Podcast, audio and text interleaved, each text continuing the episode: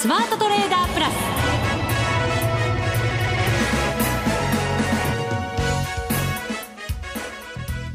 全国のリスナーの皆さんこんにちは。内田まさです。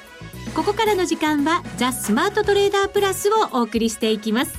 まずはこの方にご登場いただきましょう。引き続きの登場になります。和島秀樹記者です。皆さんこんにちは。ラジオ日経の和島秀樹です。よろしくお願いいたします。働きますね。ありがとうございます。なんかお尻叩かれてるような感じがしますけどね。はい。マーケットにも叩かれてる感じがするんじゃないですか、ね、気分がなんかねやっぱり変わってきましたよね。ね株式もそうですし為替もそうですしね。ちょっとなんかすごい感じですよね。今でもどうですか？選挙一色っていう感じなんですか？そうですね。で選挙一色という形なんだけどその先をねあのちょっとずつだから来週になると今度はじゃあどんな公約マニフェストみたいなのが出てくるかなとかちょっとずつその現実対応なんかをしながら見ていくようにはなるかなと。今日ちなみに日経平均と25日線との会議って9.9%えー、なかなか見ることのできないあの値になっているんですよね。でもそこから入ろうと思ってもなかなかなんかね、ね、入るのも勇気がいりますけどね、ね、でもばっかり売っちゃった人は全部踏んでますからね。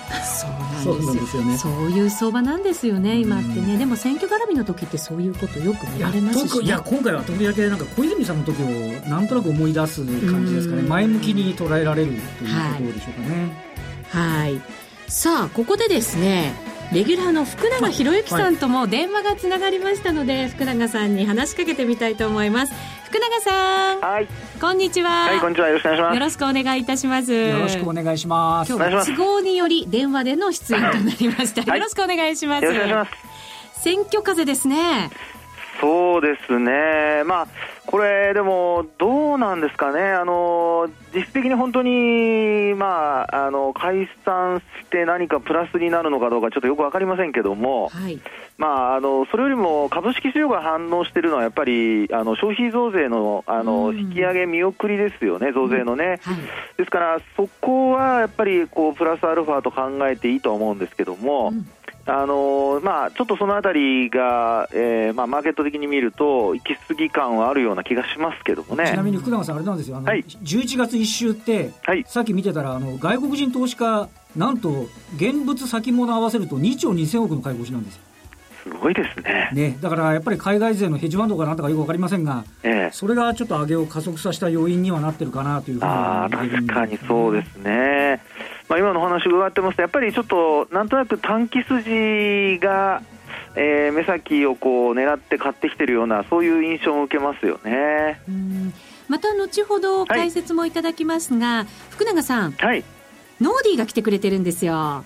ノーディーよろしくお願いします。お願いします。よろしくお願いします。スタジオに来ないから。うん。ねえ、嬉しい。会えないのに、残念、福永さん。ダービー頑張ってますよ、私。あの、売買記録はちゃんと見てますので。はい。この後のコーナーでも、はい、ノーディーの取引の解説を、ノーディー自身からいただくことになってますので、福永さんも聞いていただいて、はい、ぜひアドバイスをよろしくお願いいたします。はい、了解しました。お願いします。それでは番組進めていきましょう。この番組を盛り上げていただくのはリスナーの皆様です。プラスになるトレーダーになるために必要なテクニック、心構えなどを今日も身につけましょう。最後まで番組にお付き合いください。この番組はマネックス証券の提供でお送りします。画、よーい、ドンザ・スマートトレーダー計画、よーい、ドン FX ダービーが2週間前に始まりました。2週間経ってノーディーがすごく頑張ってくれています。もう私史上びっくりな、もうすごいね、あもうロング持ってればなんとかなるからっていうような相場でもあったので、うん、なんか楽しくていっぱい目いっぱい目いっぱい持ってたらいい感じにプラスになりました。ラッキーですね。実は先週もノーディーのトレードはこの番組の中で報告したんですが、はい、福永さん、はい、数がものすごかったですよね。取引数が多い。そうですね、えー、あのさっきねあの話に出てましたけどもやっぱりあの実際にその、まあ、ロングで持ってれば利益がこう乗ったっていう中でですね、えー、あのあれだけ短期売買をやるっていうのはさすがですね。暴れ馬なノーディーっぽい感じですよね。いや、やっぱりあの、自分のスタイルを貫くというね。あどんな相場でも。はい。もう最初の方は試してたんでもういろいろ本当短時間でパッパパッパ、本当ですね。もうもずっと持ってたところずっと持ってるのかと思ったらすごい理解されてるんですね。そうなんですよ、ね短期間で。そうなんです。じゃあ早速、はい。このところの1週間のトレードをノーディちょっと教えていただけますか、今週はですね、はい。実はあのあんまり長くネットに向き合える時間がなかったので、うん。あのパッて見れた時に30分のチャート見てなんとなく30分足30分足で、はい。はい見てなんとなくあの下がって上がってるなっていう雰囲気があるところででそこを見つけたら1分足チェックして1分足の中で下がってる瞬間のところでロングを持つっていううん。やり方をしてました。引きつけて、引きつけて。短い。足まで全部チェックして。細かく見てええタイミングを測ると。タイミングを測って、ん。まあ多分あんまり普段やっちゃいけないのかもしれないんですけど勢いがあるところなのであのちょっと下がってて上がりそうだなみたいな1分足をうん。チェックして、うん。それは何か移動平均線とか特にプラスせず、そのはい。肌感覚ですかね？そうですね。もう1分足のとこは肌感覚です。でも30分足見てる時に、あのえっと、トレンドライン引いて、大丈夫っていう感じを持って、はい。まあトレンドライン引いたら大体ロング大丈夫ってなっちゃいますよね。確かに、テクニカルアナリストの福永さんにも聞いてみますけれども、福永さんどうですか？今の話を聞いていただいて。いや、あのやっぱり相場が強い時なのでですね、まあ、今のようなやり方で、あのまあ、要はあの、えートレンドって言った時にメイントレンドとサブトレンドとかですね、そういうふうなあの、まあ、あの実際にはあるわけなんですよね。長い目で見たトレンドと、そうですねその足元の動きですよね。ですから、あのまあ、ノーディーさんのお話はですね、あの実際にその、まあ、テクニカル的な知識がなくても、理にはかなったトレードになってるんですよ。うん。要するに、あの要するにその、まあ、メイントレンドっていう、えーまあ、30分がメイントレンドっていうふうに考えた場合に、30分のトレンドがまあ右肩上がりである中で、まあ、短期のあのトレンドを見て、それが下がってるところを、まあ、いわゆる押し目を買うような、そんなイメージですから、うん。まあ、サブトレンドが今度は逆に下向きのところの押し目を買って、で、えーまあ、上がったところで利確するっていうですね、まあ、そういう意味ではあの非常にこう理にかなったトレードを行っているので、うん。まあ、基本的にはあの問題ないとは思うんですよね。うん。基本的にはっていうことは、はい何か文句がありそうですよね。は いあのできればですね、その感覚的なのって、その都度なんか、調子がいいとき、悪いときであの差が出ちゃうじゃないですか。はいなのでですね、まあ、その差が出ないように、やっぱりこういつでもあの金太郎飴のように、どこ切っても同じようになるようにですね、あの感覚的なものではなくて、やっぱり基準を、ルールを作らないといけませんよね。ルールか。今のトレードでもどこ切ってもノーディーですけどね、なんとなくね。なるほど逆にどうですか？簡単にできるなんか今日から使えるアドバイス的なものないですか？いや、あの今のやり方で、えー高値、まあ、あの下がってるところを買うっていうパターンと、うん。それから今度はあの直近で例えば1分足であの高値を抜いたところを買うっていうやり方もありますよね。あそれ実は、はい。あの入れてるんで指し値買いしてあの買い入れてて逆逆差し値ですかね。そうですね。逆。差しはい。あ逆だ。超えたら 超えたらいくわ超えたらはいいく指し値、ははい。い。入れてて、えあの指し値も逆もどっちも入れてて下がったら適当につけたらはい。買えるのと、ええ。あとあの直近高値を抜いてえっとどれぐらいだったかな？2 0.2くらいはい。上がったあたりに逆差し値入れて、少しだけそう少し。上がったところに、はい、うんうん入れたりしてます。直近高値ギリギリまで来てそのまま下がっちゃうパターンにはい。すごいやられてて、あー。悲しい思いをこれまでうん。5年間4年間かなしてきたので長いな。ちょっと上らへんをはい。逆差し入れてたりします。ああいいですね、ですからあの今のような形で、まあ、あの最初には説明なかったですけど、実際やっぱりあのトレードしてる時にはそういうことを気をつけてやってるんですよね。そういうふうなあの状況であれば、あの基本やっぱり、えー回数が増えても、まあ、その分あの、まあ、負ける回数も少なくなるでしょうから、まあ、積み上げていくっていうパターンで考えると、えーまあ、やっぱりこれも理にかなったトレードになってると思いますけどね。うん。よし褒めてもらった、なんか、これだけ強いトレードの中で、本当に押し目らしい押し目がなかなかない中で上がってきてる時時も多いですから、はい。ちゃんと引きつけて、それでも変えてるっていうのはすごいことですよね。そうですね、うん。ですから、まあ、あのやっぱり一番重要なことは、その時要するに自分が見てる時あの24時間張り付いて見てるわけではないと思うので、はい。まあ、やっぱり自分がそのおその場に居合わせた時間のちゃんとトレンドを見て、でそこであのしっかり短期と、おまあえー中長期のトレンドを見て、ですね、まあ、それで売買タイミングをしっかりこうあの的確に判断して注文を入れてるとすれば、ノーディーは侮れませんよ。取れません そうね。いうことにしておこうかな 実際は結構ノリで200万通貨入れちゃえっていう瞬間もあるんですけどね 言っちゃった。言っちゃった危ない言っちゃった危なくないもう言っちゃった言っちゃいました。さあ、この後ですが、福永さんの相場分析いただいていきたいと思います。気になるランキングと、私と花子ちゃんの売買トレードですね、トレードの報告は、その番組の後半で合わせて報告していきたいと思います。一旦 CM です。初心者から上級者まで。FX なら、マネックス証券の FX プラス。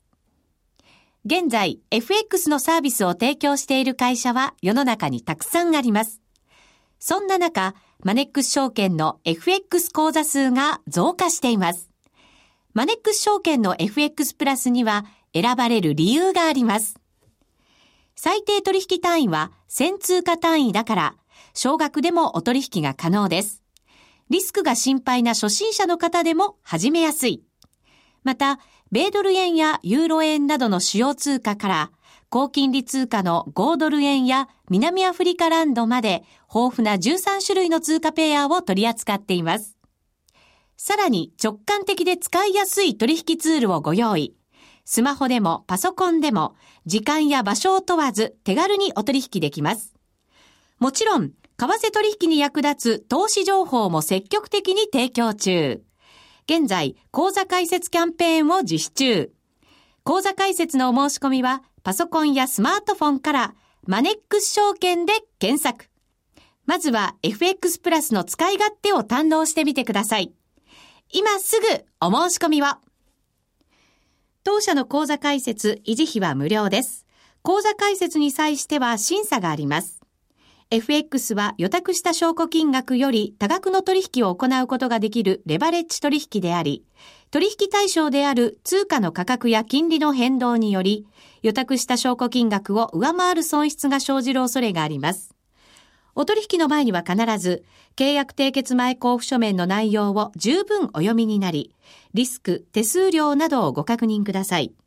マネックス証券株式会社、金融商品取引業者、関東財務局長金賞第165号。ザ・スマートトレーダープラス。今週のハイライト。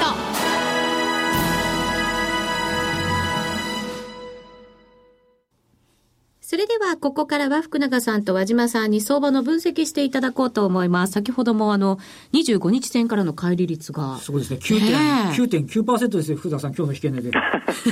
本当ですね。はい。えーまああの今あの、あの、和島さんのお話にありましたように、本当にあの日経平均株価の25日移動平均線との乖離率が、まあ、これだけ広がるっていうのは、本当に、えーっと、本当、まあ、終値ベースで見てひ広がってるっていうのは、結構本当、久しぶりだと思いますね。うんまあ、直近では本当にあの記憶にないんですけども、あのまあ、ここまでこう広がってくると、やっぱり警戒感っていうのは出るものなんですが、ただ、ちょっとあのこれまでと違うのは、あの例えば昨年の5月23日、22日の時と違うのは、やっぱり相場がまだ始まったばかりというふうな見方になっているのかどうかですよね。うん。これえーあの始まったばっかりなんですか？あの基本はそのお例えば追加緩和をスタートとした場合に、ええ。ーっとまあ、前回のあの4月の時ですね、13年の4月4日にこう緩和が発表されて、5月の22日、3日というところになると、まあ、そこまでちょうど33日間続きましたから。33日間か。はいはいでそ。れでいうと、今回こ、こういう形でやってきたときにですね、あのまだ始まってから、まあ、2週間目ぐらいですよね。うん。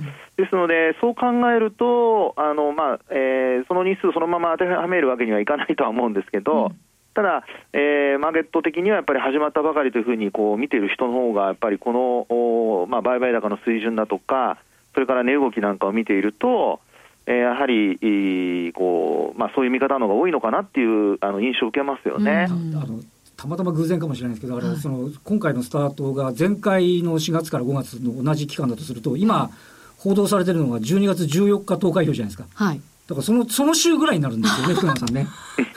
そうですね。日数が、あとそこに、そこに相当する形になるっていうのがちょっとポイントっちゃポイントかもしれないですよね。面白い。はい。ね、うんですから、あのーまあ、えー為替もそうですけども、今ね、やっぱり、あのードル、ドル円の動きと、それから株価の動きっていうのは、ちょっと乖離してきている部分はあるんですよね。うん。でというのはどういうことかというと、まあ、あの今のあの話にちょっと若干戻しますけど、日経平均株価がその10%近い、えー、25日線との乖離になっている中で、ドル円ってあの116円までいってませんよね。そうなんですよね。はいしかも115円台の前半ぐらいまで、はいこう押し戻される時も何回もあって、そうですよね。ちょっと重くなってきてるかなって印象私も持ってるんですけど。えーで結構、その値動きも1日で1円動いたりだとかですね、うんあの先週の前半まで、あるいは半ばぐらいまで動いていたこうドル円の動きと、ちょっと若干、あの上値が重たくなってきている感はあるんですよね。はい。ですから、あのそこでなぜ株価だけがこう先にこう上がっていっているようなそのあのなのかっていうところなんですけども、うんまあ、一つやっぱり考えられるのは、その先ほどから話が出ている消費増税の先送りだとか、はい。それからあと、まあ、解散・総選挙っていうところは、まあ、あるかとは思うんですけども、まあ、一方で、あの一つあの注目すべきポイントとしては、日経金株価のあの一株当たり利益、予想、えー利益ですね、うんこれがあの、えっと10月の1日の時点では、1030円台だったんですよ。はい。でところが今ですね、昨日現在で1066円ぐらいまで上がってきてるんですね。うーん30円ちょっと上がってるんですね。はいですから、あの企業業績で見ると、まあ、日経新聞なんかにも一時、えー今週月曜日でしたかね、あのまあ、10%ぐらいの通期予想見通しだっていう話出てましたけども、ええ。まあ、実際のところ、あのまあ、それにこうなんか近づくような一株当たり利益の上昇になってきてるんですよね。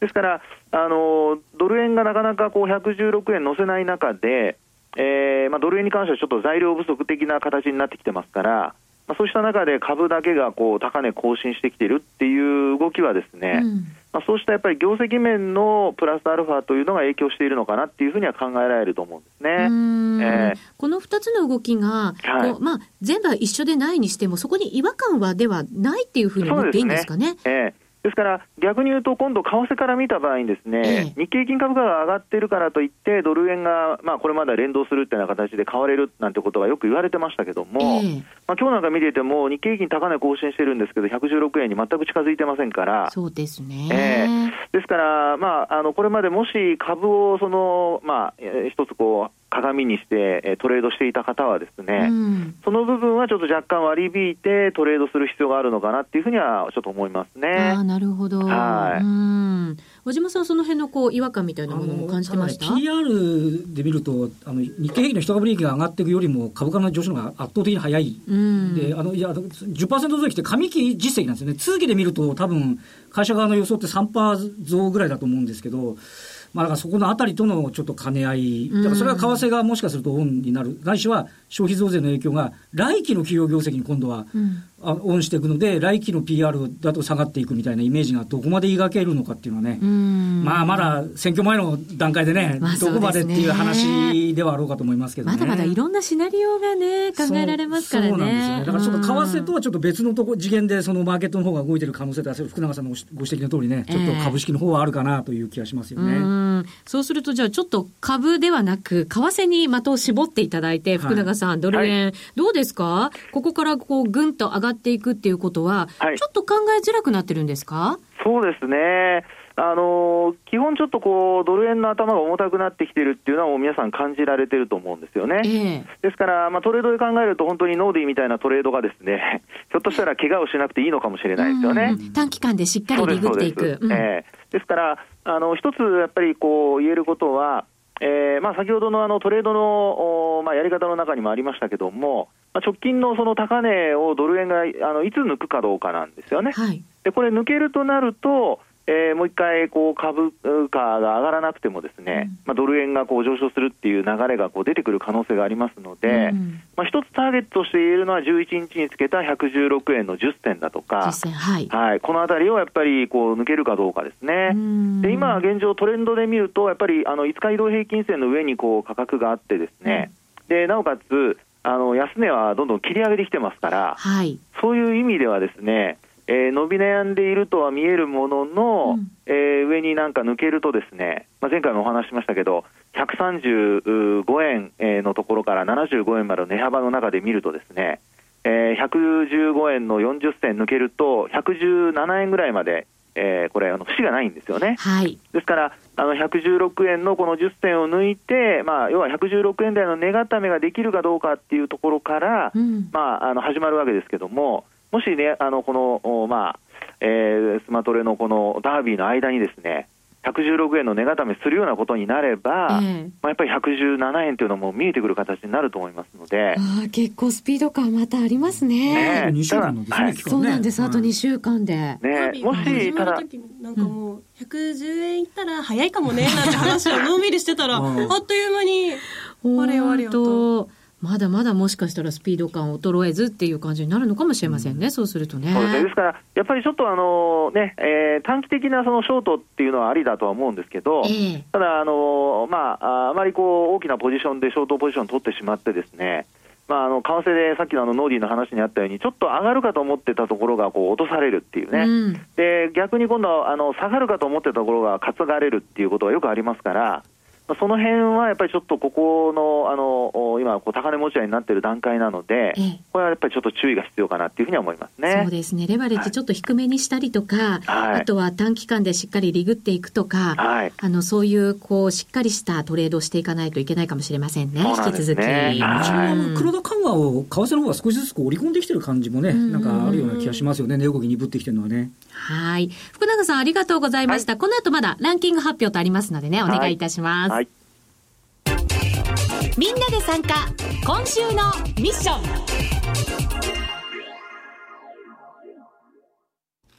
さあ、それではここからは私と、そして花子ちゃんのトレード報告をちょびっと、そしてランキング発表させていただこうと思います。まずですね、私の報告からさせていただきましょう。ドル円がですね、ちょっと重い感じになってきたのでお、私は先週までずっとドル円でやってたんですが、通貨乗り換えました。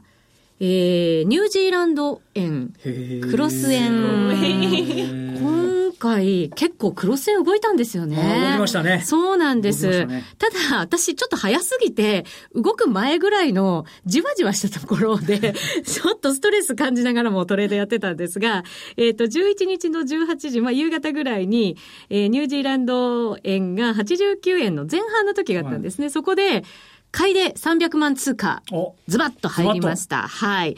で、その日、あんまり大きく動かなくて、まあ少し右肩上がりの、まあそれでもレンジの中だろうっていう感じだったんですが、じわっと上がってきたところで買い足しました。150万通貨。全部で450万通貨を抱えてですね、いや、どうしようと、ちょっとマイナスになる場面もありましたので内、田さんらしい大胆さですね。ドキドキしましたが、その後ぐっと伸びてきましたので、えっ、とですね、えー、89円90銭、まあ、80銭ぐらいですね、上がったところでしっかり利確をしまして、今週もプラスでトレードを終えております。本でこんなにねすごいですね 我慢しました。やっぱ年の功ですかね。この我慢ができるっていうところが。我慢してる最中ってのはどうですか？トレンドに乗れ乗れとか思ってるわけですか？いけいけって思ってますね。いいけいけいけけいけと思ってますね。福永さん、はい今回もプラスでした。はい、おめでとうございます。ありがとう。なんでそんなあっさりしてるんですか？あのごめんなさい、実際にちょっとあのトレードのね、あのニュージーランドドルにしたっていうのも良かったですしね、はい。やっぱりあの通貨、今のこのダービーって、もう本当にあの結構皆さんあの、スタートダッシュがいいので、はい。そういう意味ではちょっと遅れると置いてけぼりにされちゃいますよね。そうなんですよね、ええでニュージーランドが対ドルでも結構しっかりした動きに変わってきてたので、ええそれまで大きく売られた通貨ペアでしたけれども、はいしっかりこう上がってくる動きがあったので、うんここだと思いましてですね、乗ってみたところ、まあ、まあまあな結果。本当はずっともうちょっと持ってれば、もうちょっといい利益が出たんですけどね。うんまあはいでもね、それはあのーまあ、結果的にはあのー確かにそうだったかのかもしれないんですけど、やっぱりあの利益確保するっていうのは非常に重要なことなので、はい。でまあ、そう考えると、やっぱりあのトレードっていうか、そのお例えば、日足でそのお11日に乗ったっていうのは良かったですよね。うん。これちょうどあの短期の三角持ち合いになってるところでしたから、あ、今見てくれてるんですね。あ見てますちょっとありがとうございます。ええですからそこをあの上抜いてきてるっていうところなので、まあ、リスナーの皆さんももし手元にチャートを開けるのであれば、まあ、そこの5日線がサポートになって上ぬ、まあ、ちょうどボックスを抜けるような感じですのでね、持ち合いをね。はい、そうですね。はい。はい。花子ちゃんもあんまり取引回数は少ないですね。えっ、ー、と、ドル円、そしてユーロドルで手堅くしっかりリグって、しっかりとした利益を出してますね。はい。はい。こちらもですね、ホームページには掲載してありますので、そうですね。はい、ご覧いただきたいなと思います。はい。はい。えー、それでは福永さん、ここからランキングも発表していきますね。はい、聞いててください。はい、お願いします。はい。それでは、ノーディーから発表していただきましょう。はい。では、10位から発表しちゃいます。10位は、はい、福永博之1番でした。すごい。すごいですね。損益が927万円ということですね。ですね。はい。じゃあ、ここから、えっ、ー、と、4位まではお名前だけ、はい、発表になります。9位が美穂さん。うん、女性かな、はい、8位がミントさん。ミントさん爽やかですね。うん。7位が木村拓也 さん。拓也さん。拓也じゃなくて拓也さんです。拓也さんそして6位が我らがウッチさん。おすごいじゃん。頑張りました。福永さん。はい、1149万円のプラスです。すごいじゃないですか。倍以上ですね。なんだろう、この心がない感じの。全収益3割ぐらいじゃないですか。はい。頑張りました。3割上がりました。ね本当におめでとうございます。はい。じゃあ5位です。5位がカメハメハさん。はい。4位がキットカットを衣にしてとんかつを作りたいさん。なんか難しそうな。すごい、目論みが。溶けちゃうし。えっと、ここまでがですね、えっ、ー、と、キットカットさんのところが1229万円のプラスということですから、福永さん、はい、10位以内、ほぼ1000万円超えですね。うん、ね利益が。で、前回の2位で、えー、1140万円でしたから、えーもう2位の方も完全に引き離すパターンになってますね。すごいですね。私1000万目指してたんですよ、今回。うん、全然ダメですね、1000万。いやいやいやいや、後からノーディーの金額も発表しますけど、ね、手届きますね。これはやっぱり素晴らしいと思います。じゃあ、上位3人いきましょうか。はい。じゃあ3位です。じゃかじゃかじゃん。じゃかじゃかじゃん。高野桐生さん。はい。金額が1251万円です。おめでとうございます。おめでとうございます。先週がマイナスだったんですよ。すね、一気にごぼう抜き。おすごい。素晴らしい。はい。そして2位です。じゃがじゃがじゃん。リンゴの目さん。はい。1266万7000円です。この辺結構団子かも。ねすごい。まだまだわかりません。の方ですね。はい。そして、栄えある1位です。まだ途中結果ですけど。じゃがじゃがじゃん。塩分型さんです。はい。なんと、利益が2000万円超えてきました。本当ですね、この方。今2400万円。おめでとうございます。2位の方の倍？ねすごいですね。我々もペースアップしないと追いつきませんね。うん。これはなかなか難しい。さあ、そして、ノーディです。ノーディも頑張ってます。現在24位で、利益が608、6000、あ、じゃあ680万円ですね。はい、そして、花子ちゃんが現在は80位で188万円。もう一人、えー、トレーダーの純一さん出てくださってるんですが、マイナス745万円ということになっています。さあそれぞれホームページでもご確認ください。ということでお別れの時間となりました。ここまでのお相手はラジオ日経和島秀樹とノーディーとそして内田まさみと福永博之ですかそれでは皆さんまた来週この番組はマネックス証券の提供でお送りしました。